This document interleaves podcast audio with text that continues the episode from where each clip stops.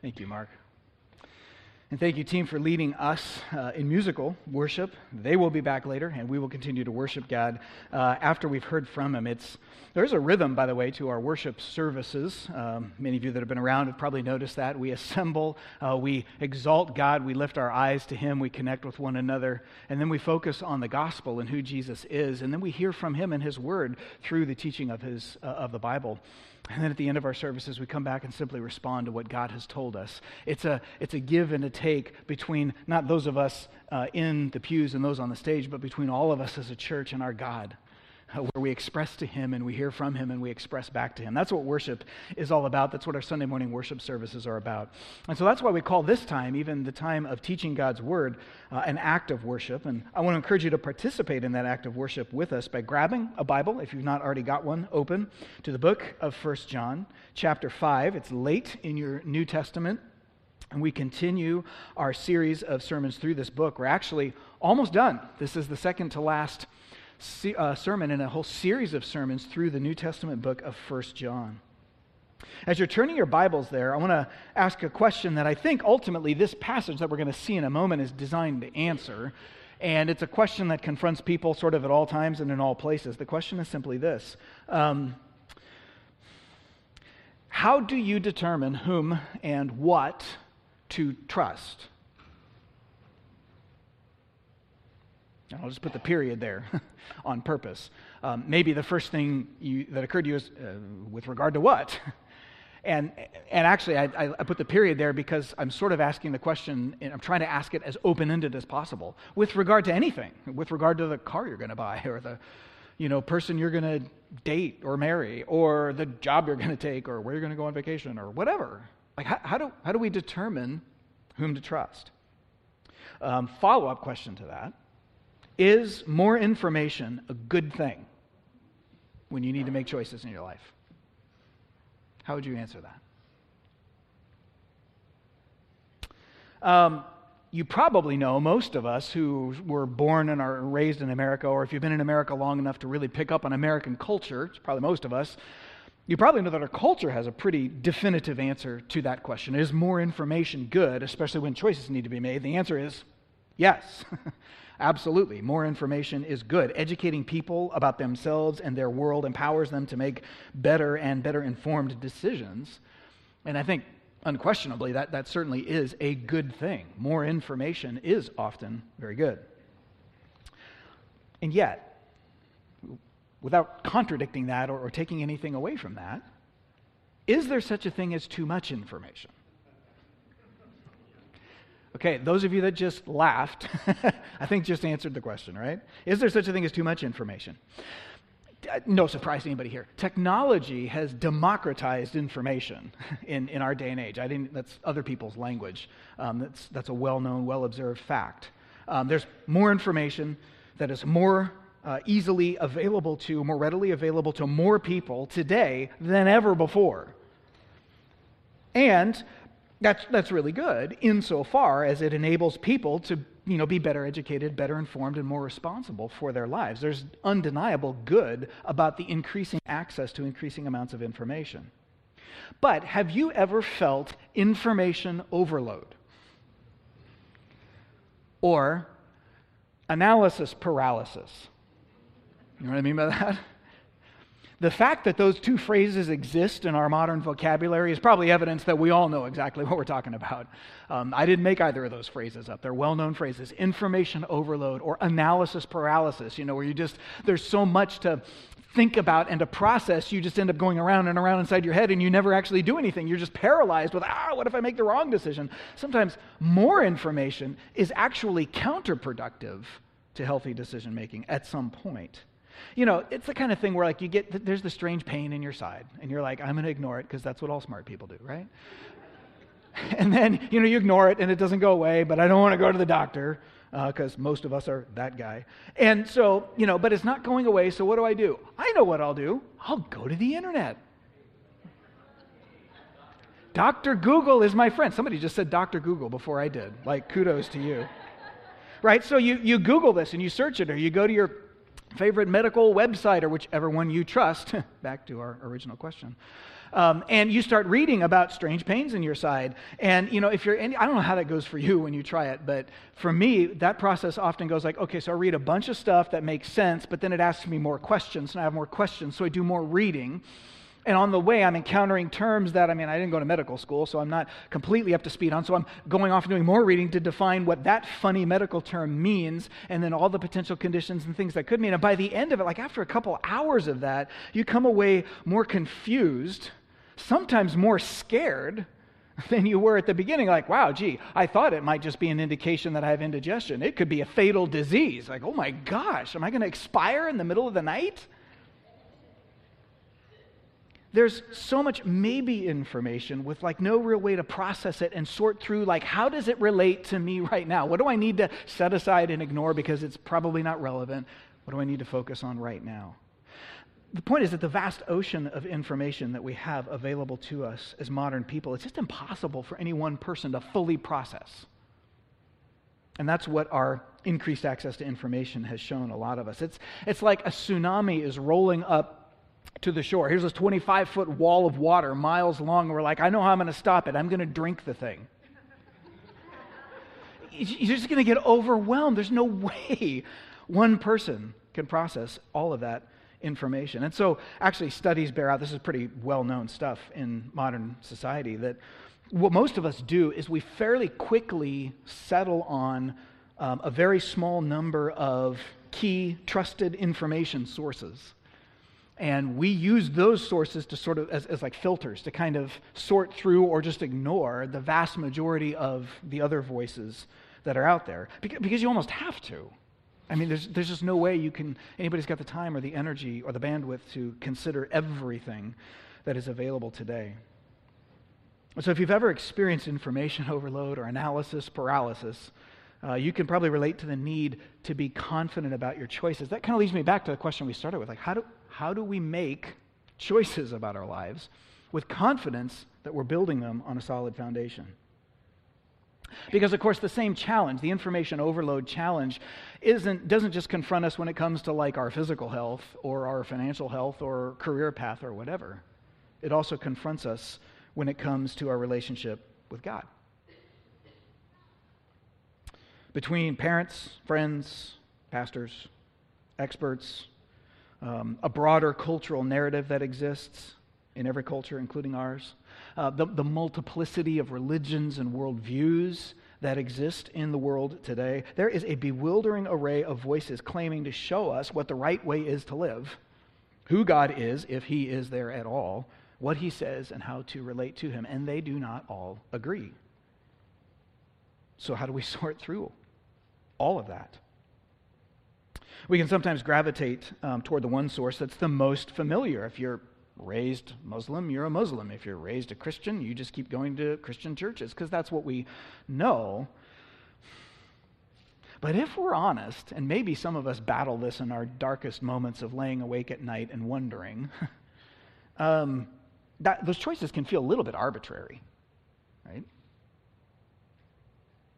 I mean, did I gravitate toward this worldview, this religion, because it is what I know, because it's what's comfortable? I mean, is there any basis for a Christian to believe that he or she is building their life on the correct worldview? That, like, this is as solid as I can be convinced it is? That's actually what today's passage in the book of First John, I think, is designed to tell us as John gets ready to sort of head toward home and wrap this book up getting Jesus right is important because eternal life hangs in the balance. And so we've seen throughout this study that the book of First John is really characterized by these three statements. It's, it's an effort to help Christians differentiate real Christianity or the genuine gospel from counterfeits that were running around in the first century. And in the process of doing that, we learn a lot about how to differentiate real Christianity from counterfeits that run around in the 21st century. And, and those three main characteristics we've come back to over and over again through this study are that genuine or real Christianity is true to the original, is the gospel I'm believing the one that was actually proclaimed by Jesus and the apostles. Secondly, real Christianity has, is also measured by two effects. It produces increasing obedience to Christ in a person's life, it changes the person who believes it in a positive way. And lastly, it produces love for our fellow brothers and sisters in Christ. When you see those two things, it's strong evidence you've got a person whose life is based on the true gospel. Now, today, John is circling one last time back around to that first point as a matter of emphasis. Because you see, even in the first century, even before Google and smartphones and the internet, um, the world was alive with competing views about who God is and, and, and what he really said and how to relate to him. And so in this passage, the Apostle John is going to argue that the original gospel is more credible than the counterfeits of his day. We can establish that and have confidence. That's essentially where he's going with this passage. So there are six simple verses in this passage, and we've really simply got two points. The first is that he's establishing the credibility of the gospel. Secondly, he's going to show us how that can lead to life and joy and peace, not only for eternity, but right now. So he's going to show us what's credible. He's going to show us the impact on a real person's life. That's where we're headed this morning. The first three of those verses, verses 6 through 8, if you're in 1 John chapter 5, um, are a little bit confusing to modern ears. Um, Mark read them for us just a moment ago. Let me just read them again. If this sounds a little funny to you or odd, that's okay. It's okay. Here's what the Bible says. 1 John chapter 5 verse 6. This is he who came by water and blood, Jesus Christ. Not by the water only, but by the water and the blood. And the Spirit is the one who testifies because the Spirit is the truth. For there are three that testify the Spirit and the water and the blood. These three agree. Amen, church? Let's go home. There it is. let's be honest. What, what, what is that all about? The word testify or versions of it are used repeatedly in these six short verses. He's talking about water and blood and spirit and, and all agreement. Like, what in the world is even going on here? Well, a couple of points of, of maybe background to help us understand it, and then we'll talk about why it matters. First of all, this obviously would have been a lot more intelligible to John's first century readers than it immediately is to us. They had some, some cultural knowledge, I think, that probably made what he's saying here more self evident. And our culture is different and our time is different, so maybe it's a little bit more distant. One of the things that's helpful to remember, to keep in mind, is that in the ancient world, particularly the ancient uh, Israelites, they had established systems in, in a court sense, in a legal sense, of how do you determine the truthfulness of, of a claim? You know, two, two neighbors have an argument, you know, somebody moved somebody else's landmarker or whatever, and they would take each other to court. And well, the Old Testament laid out the rules by which ancient courts would adjudicate disputes like that. How do we know? None of us were there. So, how do you determine which guy is right? And one of the key uh, elements in determining that was the requirement to have two or three witnesses. Deuteronomy chapter 19, verse 15 says, Every matter shall be established. That is, what are you confident really happened? What can we decide upon? What can we act upon when there are two, or even better, three witnesses? If it's just one guy's word against another, ah, that's a tough one. If we've got two or even three independent witnesses that we think are trustworthy and they corroborate one guy's side of the story, okay, now that's, that's the one that we can say, he's right. That's how we're going to act. That's what we're going to assume is the truth. And so that, that sort of mindset of having two or three witnesses to establish the truthfulness of a matter was, was a pretty culturally entrenched thing. It had been around for centuries by the time John is writing this. And so what John is doing in this passage is that he's giving three witnesses to the truth claims of the original gospel, who Jesus is. So, hopefully, understanding that just helps us get the language a little bit. Now, one more point of explanation. What, what are the witnesses? What's this water and blood and spirit thing? Um, a lot could be said there. For the sake of time, we'll just kind of summarize it. The first, he says, um, This is the one who came by the water and the blood, Jesus Christ, not the water only, but the water and the blood. What is he talking about? What's the water? What's the blood? The water almost certainly is a reference to Jesus' baptism when he was actually baptized in water. Um, pretty much every evangelical scholar that I think is worth their salt that I've looked at, and I looked at a lot of them, come to that same conclusion, and for good reasons. Um, when Jesus was baptized, you can read that story, for example, in Matthew chapter 3. Uh, the Spirit of God descended on him, and a voice from heaven audibly declared, This is my beloved Son, with whom I am well pleased. But even more importantly than that, what Matthew does in the Gospel of Matthew is he sets the baptism of Jesus in the context of the mission of Jesus. Jesus' baptism signifies that he was taking the place of, of sinful man. He was taking Adam's place, uh, the one who originally sinned, failed God's task. He was taking the place of, of ancient Israel, who had experienced their own baptism of sorts through the Red Sea. That's a common theme throughout Scripture. He was ultimately taking the place of us, of sinful humanity made by God to serve Him and honor Him, but we failed in that task because we serve ourselves and we sin. Jesus is taking our place. He's doing what we were meant to do, obeying the Father on our behalf. He was, he was living the righteous, obedient life for us that we should have lived. So when he came by water, he came in the place of sinful humanity to do what was right. That's the idea. Secondly, he came by blood, meaning what? Meaning, pretty uncontroversially, his, his crucifixion. He died, his blood was shed. Jesus, the Son of God, died. I've been a church going Christian all my life, so sometimes I just gloss over those words. Like, that's, I'm used to that. that that's not weird to me. But if I stop and think about it, that's weird. How could God die? That, that was, a, was a major hangup for, for millions of people back in the first century. How could God possibly die? It's just impossible. Frankly, it's a major hangup for millions of people still in a 21st century world. To this very day, the um, majority official um, uh, teaching of Islam, the Islamic view of Jesus, is that he was God's, Allah, they would say, greatest prophet, was one of God's greatest prophets, sorry. And thus, he could not have been so completely defeated by evil men. That's just impossible. That's, that's an offense to the idea of somebody being a special anointed one of God Almighty. So it just, they find the idea, um, Islam finds the idea of, of Jesus being God's son and dying just repulsive. It's incomprehensible. It's totally rejected. And back in the first century, before Islam even existed, that was, the offense of that idea was not new. John was refuting others who refused to believe that the Son of God could or did die. So he came not just by water, John says, but by the blood. Yes, that was God in human flesh, the Messiah. Lastly, he came by the Spirit, um, that is God's own Spirit, who certainly brought about Jesus' birth and his incarnation, so Jesus physically arrived by being born of the Spirit. But I think even more, more than that, what John's doing here is he's pulling back and, and, and reminding us that, that God spoke of a Savior who would defeat sin and Satan by his own suffering as early as chapter 3 of the Bible.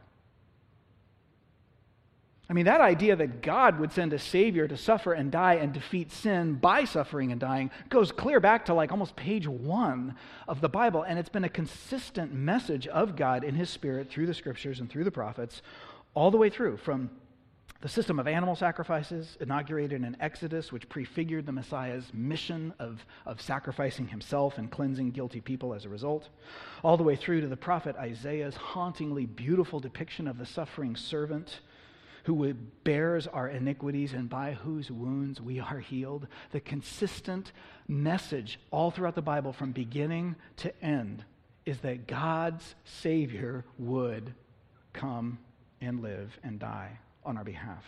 It's the means by which he would save us. So, the water, the blood, the Spirit, they're all testifying the same thing. The interesting thing about this, of course, is that in writing all of this, the Apostle John is refuting specific erroneous ideas, claims that were being made about Jesus that did not line up with the gospel that's in the Bible. And we're sort of like listening to the debate or the conversation as if it's taking place on a telephone. And we're sitting there in the kitchen with John while he's on his phone and he's arguing with the other people. And the problem is, we don't, we don't hear what they're saying, we only hear his side of it. So when we, we say, okay, why does he bring this water and spirit and blood and the three testify? What is he arguing against? The truth is, we have an idea, but, but scholars ultimately don't know for sure because we're not hearing the other side of the conversation. He's clearly responding to some very specific erroneous ideas. The good news is um, historians do know a lot of the beliefs that, about Jesus that were circulating around in the first century. And so we can take pretty educated guesses as to what the Apostle John is writing against here. Um, very likely in this case, there was a belief that we actually know existed back then that was popular that Jesus was born and died an ordinary human being, no different from anybody else. And he sort of became the Messiah um, at a certain point in his life, usually his baptism. That was the idea, is that, that the Spirit of the Christ, whatever that meant to them, descended on him at his baptism. So he lived for a few years as this kind of super person, Messiah like figure, but then the Spirit of Christ left him right before his crucifixion because, after all, how could God die? That's impossible. And so Jesus was born a normal man and died a normal man, and it just got really cool in the middle. That was sort of the idea. John is saying, no, no. He was born God in human flesh. He was baptized as God in human flesh in place of sinful humanity. He was crucified as God in human flesh in place of sinful humanity, just as God's Spirit had testified all along. Okay. I think that's a pretty good idea of what John is saying. Why does it matter? What strikes me so much from this is that getting Jesus right really matters. It really matters. And that's, that's not new for us as we've been reading the book of First John, right? We've seen over and over again this, this book of the Bible is very um, black and white. It's very clear. He's trying to blow away fog and, and erase the shades of gray and just make the truth and the error clear. It's very binary. And that may be especially important to say that, that getting Jesus right matters because, because people matter, because eternal life hangs in the balance. That, that may be particularly important to say in our information democratized and somewhat cynical age, because many times our cultural assumption that there, there's many different takes on truth and so, because there's so many and nobody can process them all, nobody can lay claim to the truth and consequently to even evaluate the truth claim that's held by another person for some people today is automatically interpreted to be a, an aggressive or, or hateful action. Like it's, it's perceived as an attack on that person themselves. Like hey that's their belief. You can't evaluate whether it's right or wrong. That's a very offensive thing to do to them. I find myself feeling that way sometimes because i'm a product of the 21st century.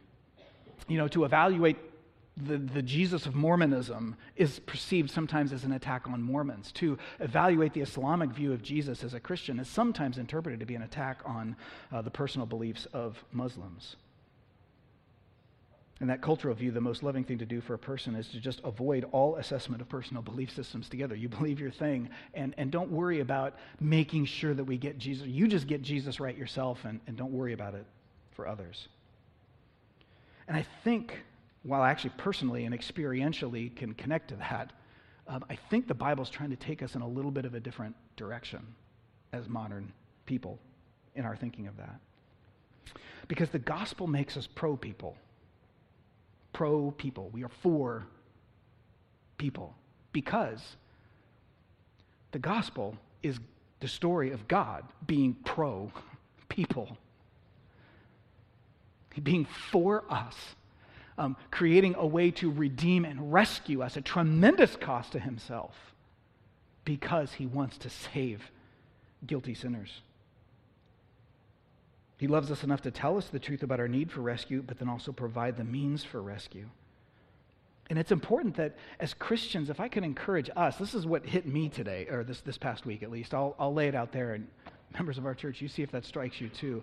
So important to, for me to remember that even as I'm interacting with other people or my, my tone of voice or my affect or whatever, that even when I'm talking about the true Jesus, I'm doing it in a way that makes it clear that, that we're pro people. I'm talking about him because I love you, not because I'm interested in winning an argument or being right, as if that matters, but because getting Jesus right is important because people matter. I hope when the members of our church see um, those clean cut young men in their white shirts and their ties on their bikes riding around town as they do in our neighborhoods. That whether you stop and talk with those guys or not, you at least greet them with a wave and a smile. Man, they get enough derision and mockery from other people. Let that not be from us. Or I think about this sometimes, particularly on Fridays when my wife and I are usually running errands and we're driving home, and, and the mosque that is a mile away from my house, the parking lot's just jammed because that's when all of the Muslims in our community go to the mosque uh, for their services. And so not only is the parking lot jammed, but if we go by at the right time, we'll see all sorts of men, women, and children. They're um, Jordanians, they're Somalis, they're Syrians, they're Egyptians. They're all decked out in their hijabs and their kufis, and they're going to the mosque. And it's like, what happens in my heart and in my mind at that point? And I hope and I pray um, that love for them swells in my heart. These are people made in God's image for whom Christ died. And that by God's grace I may love them enough, like God did, to pray for them. And should He provide the opportunity to tell them about His provided rescue. The bottom line is, John is pressing us toward clarity on getting Jesus right, not to produce arrogance or a desire to win arguments, but because people matter. When a ship is going down and survivors are floating in the water, the loving thing is to toss them a life ring. They may perceive it as a life ring or not. They may take it, they may not, but the loving thing to do is to rescue. So he wants to establish that the gospel, as originally preached, is true and trustworthy. And he concludes in verse 9 that it is. That's where he kind of goes with all of this. He, he sort of concludes in verses 9 and 10 Therefore, the matter is established, to again use that kind of Old Testament legal language. Um, verse 9 If we receive the testimony of men, the testimony of God is even greater. For this is the testimony of God that he has borne concerning his Son. The logic is fairly simple. The original gospel is, is what you can, can bank on because think about it. John's sort of saying, like, in their day, we consider human testimony to be credible and trustworthy if it's corroborated by three independent witnesses. Well, God only has to speak once, and it's right. I mean, he's God. Um, he, he doesn't need to get external corroboration of what he said before you can trust it. But isn't it amazing and gracious of God that he has given, according to John, three witnesses to the reality of who Jesus is his baptism, his death, and his God's own spirit. God himself has sort of condescended to submit himself to um, the, the system of, of, of legal representation in that day, to speak our language, so to speak. If, if we consider human testimony with three witnesses credible, how much more do you consider God's testimony with three witnesses? The point is, you can bank on this. The incarnate, dead, and risen Jesus is God's witness to reality.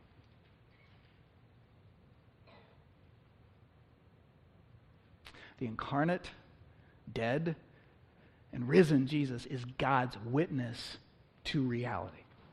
It's God saying, This is how it really is, and this is how you find life. And God never lies, He never messes up. This isn't just someone's take, this is God's take, the Bible says. Real hope comes from building your life on the original gospel. To know that God made us to know Him and to love Him, to worship Him, and gave us a privileged place as human beings at the crown of His creation. Secondly, to know, though, that we are sinners, that we are guilty before God because we have defamed his glory by living for ourselves and not for him. We are therefore guilty before him, unable to repair that damage or repay that debt. And that's where Jesus comes in, thirdly. God sent his own son to live the righteous life we should have lived in our place, to die the sinner's death we should have died in our place, and to miraculously experience resurrection from the dead to share that with us so that we can have that same experience. That's the gospel. That's the good news. God says, This is it. This is how it works. And our response it's only when we turn from our self reliant ways and grab onto that life preserver and hold on consistently to that precious life preserver of Christ that we experience life right now, which is a mere down payment of the life we will have for all eternity. That life is where he ends this passage. Let's talk about that. That's the gospel. That's the response. What difference does it make? Verses 11 and 12. He says, This is the testimony that God gave us eternal life, and that this life is in his Son. Verse 12 is, I think, an adequate summary of this entire paragraph. Everything we're saying this morning, everything he's trying to get across is summarized here. Whoever has the Son, referring to Jesus, has life. Whoever does not have the Son of God does not have life. The Bible wants it to be so clear to get Jesus right, not to win an argument, but because people matter. Because God wants you and I to experience life, regardless of our gender, regardless of the color of our skin, our sin background, our religious background, our socioeconomic status. We are people made in His image, and He wants us to experience life. And to get life, we've got to get Jesus right. That's what the Bible has always taught. How does life come from getting Jesus right. Because you see, one of the dangers for, for many of us who are Christians and have been right about Jesus for a long time is we say, yep, that's right, that's important. And I hope people who don't know the real Jesus understand him because he, find, he, he gives life. But I've already got Jesus right, so how does this relate to me? And we run the risk of missing the entire point of this, this text. The one who has the Son has life. What does it look like to have life? Because I have Jesus. As we close and turn the corner, I want to share three examples of that from Scripture. What does it look like to have life because of Jesus? I want to encourage you, if um, you would, to turn over to Romans chapter 8 for a moment. A few books to the left in your New Testament.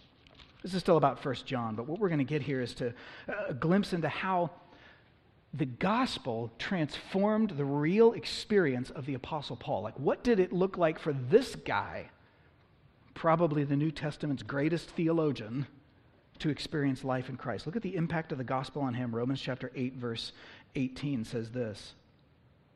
For I consider that the sufferings of this present time are not worth comparing to the glory that is to be revealed to us. Just think about that for a minute. When, when hardships hit, when tough stuff happens, and this was a guy, some of you know, who lived through a lot of personally difficult stuff social ostracism, physical beatings, danger, poverty. He lived through a lot of hard stuff, as are many of us. Like, what do you do? Where do you find hope when life gets really hard? Do you know what he says? My heart is lifted up because of the life that I have in Christ. Because Jesus died and rose from the dead, I have a victorious future to look forward to that I experience now, which makes him able to say, Yeah, this is hard, but I, in the midst of it, can rejoice that in the light of eternity, this isn't going to matter at all. It produced a perspective that didn't make the pain any less painful, but it totally reframed his experience of it. I got to ask myself, when my life gets hard, have I experienced anything like that? Has the gospel given me that kind of life daily in the moment? It goes on. Drop down to verse 31. Again, still in Romans chapter 8. He says, What then shall we say to these things? By the way, that's a reference to the previous eight chapters, which has been an extensive explanation of the gospel. What do we say to this? Here's what he says If God is for us, who can be against us? He who did not spare his own son, but gave him up for us all, how will he not also with him graciously give us all things? Do you see what he's doing? He's going back to the mechanics of the gospel. God gave up his son for us, and he's drawing a straight line from that to his personal experience in hardship. Who shall bring a charge against God's elect? It's God who justifies. Who is there to condemn? You see, the gospel changed the Apostle Paul's sense of personal shame. My shame before God that I don't measure up to God. Maybe my shame before people that I don't measure up to their expectations. Maybe my shame that I don't measure up to myself. You ever experienced anything like that? Many of us have. The Apostle Paul did. Where did he get hope in that moment to deal with his sense of personal shame? He drew a straight line back to the fact that Jesus came and died for me. That's what did the trick. The gospel led directly to life that was able to overcome shame. Lastly, since we're in Romans 8, drop down to the bottom of the chapter, verse 37, or verse 38, sorry. I am sure that neither death, nor life, nor angels, rulers, nor things present, nor things to come, nor powers, nor height, nor depth, nor anything else in all creation will be able to separate us from the love of God that is in Christ Jesus our Lord. You just sense him struggling for the words to capture what he's feeling? That's what theology did to the Apostle Paul.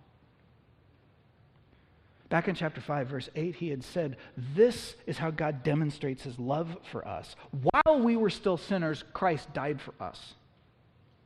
Now, here in chapter 8, he's flipping those back around. He's going back to the fact that Christ died for us. That's the gospel, the good news of Jesus.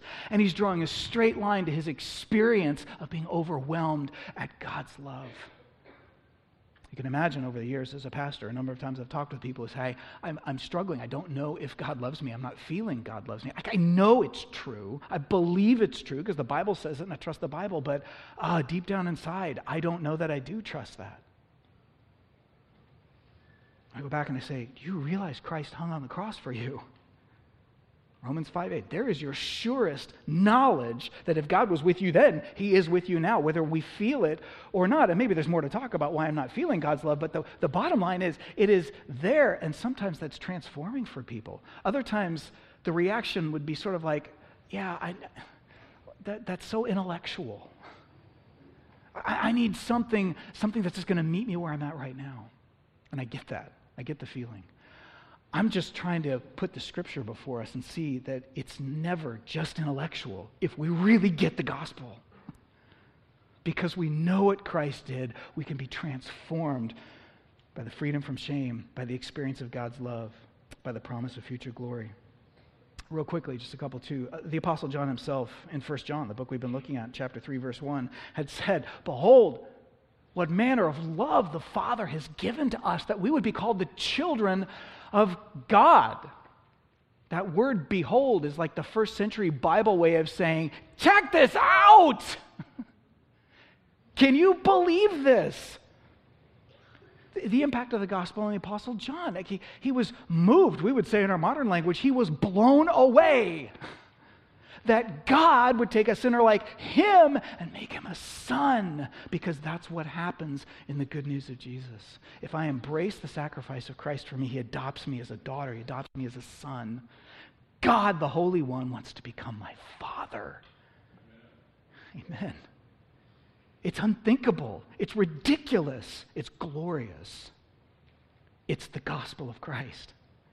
It's not intellectual only, it is a truth to be believed, but it is also a source of life. It was for John. One last example the apostles themselves from Acts chapter 5. This was long before 1 John was written, although John was in this group, shortly after Jesus' death and resurrection. The apostles were arrested by the authorities. Some of you know that story in Acts chapter 5. Peter, John, the crew, they're arrested. They're threatened by the authorities, um, unre- unjustly arrested. They're experiencing unjust treatment, uh, abuse of authority, uh, social ostracism, and then they're physically beaten by the authorities, which was an acceptable punishment in that day and age back then, and told, We will do this again and worse if you keep talking about Jesus. Now go away and shut up about this Jesus guy. Their response has just never ceased to floor me. Acts chapter 5, verse 40 when they, the authorities, had called in the apostles, they beat them and charged them not to speak in the name of Jesus, and then they let them go. And then they left the presence of the council rejoicing. Rejoicing that they had been counted worthy to suffer dishonor for the name. There's like a gear on gear grind when I read that narrative. This is what they're going through, and then they rejoice. what? I've never been beaten. I got into one fight once with Tim Russell when I was in the sixth grade. We were friends, we argued. He called me out, I stepped up, he punched me in the jaw. I realized at that point I was not called to boxing. That was it. It was over as fast as it started. I remember it hurt. Poof, get hit in the face. Um, rung my bell was not a pleasant experience. Not something I particularly want to go through again if I don't have to. I've never been beaten knowingly and willfully by authorities who know exactly what they're doing and they're trying to cause pain to make a point. with my limited experience of physical violence, I can imagine feeling all sorts of things after being beaten by the authorities, but rejoicing is not one of them. Something incredible is going on here. Why? because they had just a few weeks before witnessed the resurrected Jesus. They saw him die, they saw him live again. Those facts were not just intellectual points of theology that, yes, I believe, so I'll go to heaven someday, but how does God meet me and make a difference in my life right now? For them, because of the gospel, it changed everything and how I experience even rejection the threat of rejection, the threats that they experienced were incredibly intimidating, and it doesn't seem like it slowed them down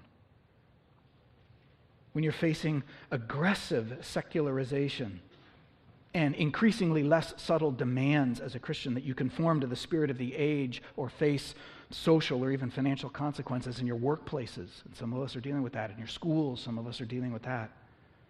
And we kind of, you know, we worry and we're like, how do I navigate this? And how do I do this? And I'm not trying to pick fights, but I feel like my ability to just be a faithful person and keep to myself is shrinking. What do I do?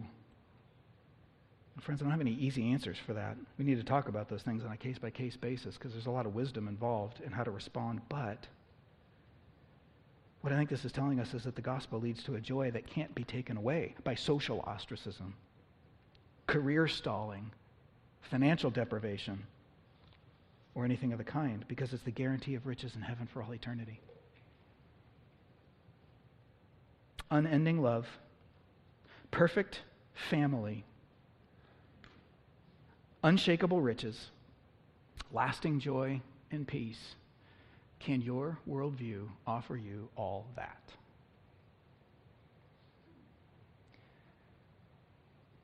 The Bible's telling us if we build our lives on the original gospel of Jesus, all that and more is available right now. Doesn't mean life in this world gets easier or less painful. It means that it gets transformed it gets transformed. He who has the Son has life. The gospel is our surest anchor that God loves us, has a purpose for us, is in control even when he feels like he's not, and that our end of our story will be written by him, not by our circumstances or other people.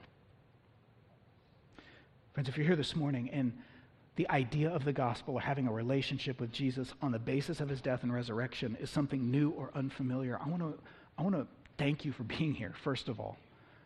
Uh, maybe you've come to church and you're not really used to being in church and it was like weird and awkward, and maybe it's awkward for you to be here right now. If that's the case, I get that. You're not alone. Other people are in that same boat. And man, thank you for coming. We are delighted that you are here. And we want to be clear about Jesus because you matter to us and most importantly to God. Or even if it wasn't difficult for you to come here, I want to encourage you to talk with maybe a Christian that you know or some of our church leaders if you're comfortable with that. A number of myself, a couple of our pastors and elders will be down here at the front after the service. We'd love to meet you, just say hello and talk about who Jesus is. To have the opportunity to know how to experience this kind of life, that's what God wants for you according to the Bible. So that's what we want for you as well. And if I could just say lastly to my fellow Christians, to experience the emotional impacts of the gospel is God's will for our lives. May It never just be theory. I'm so impressed by the New Testament writers as people, as human beings, because they never really got, like, never got over the gospel. They never got that, yeah, yeah, yeah, I got that. But how does God help me now? To them, the answer to that question always went back to who God is, as shown in who Jesus is and what he's done for you and me. That's always our surest source of confidence, of God's presence, of God's direction, of God's value into our lives, and of our secure future. Let's anchor ourselves as a church. Let's help anchor one another in that gospel. Because according to the Bible, that's the only sure foundation that will never let us down. I'd like to ask the worship team to come up. As I pray, we're going to respond to God as his people in worship. So would you pray with me? God, we thank you so much for the privilege of assembling. We've already thanked you for that, of hearing your word, of having access to the Bible, fairly easy access, of being able to hear and understand what you are saying.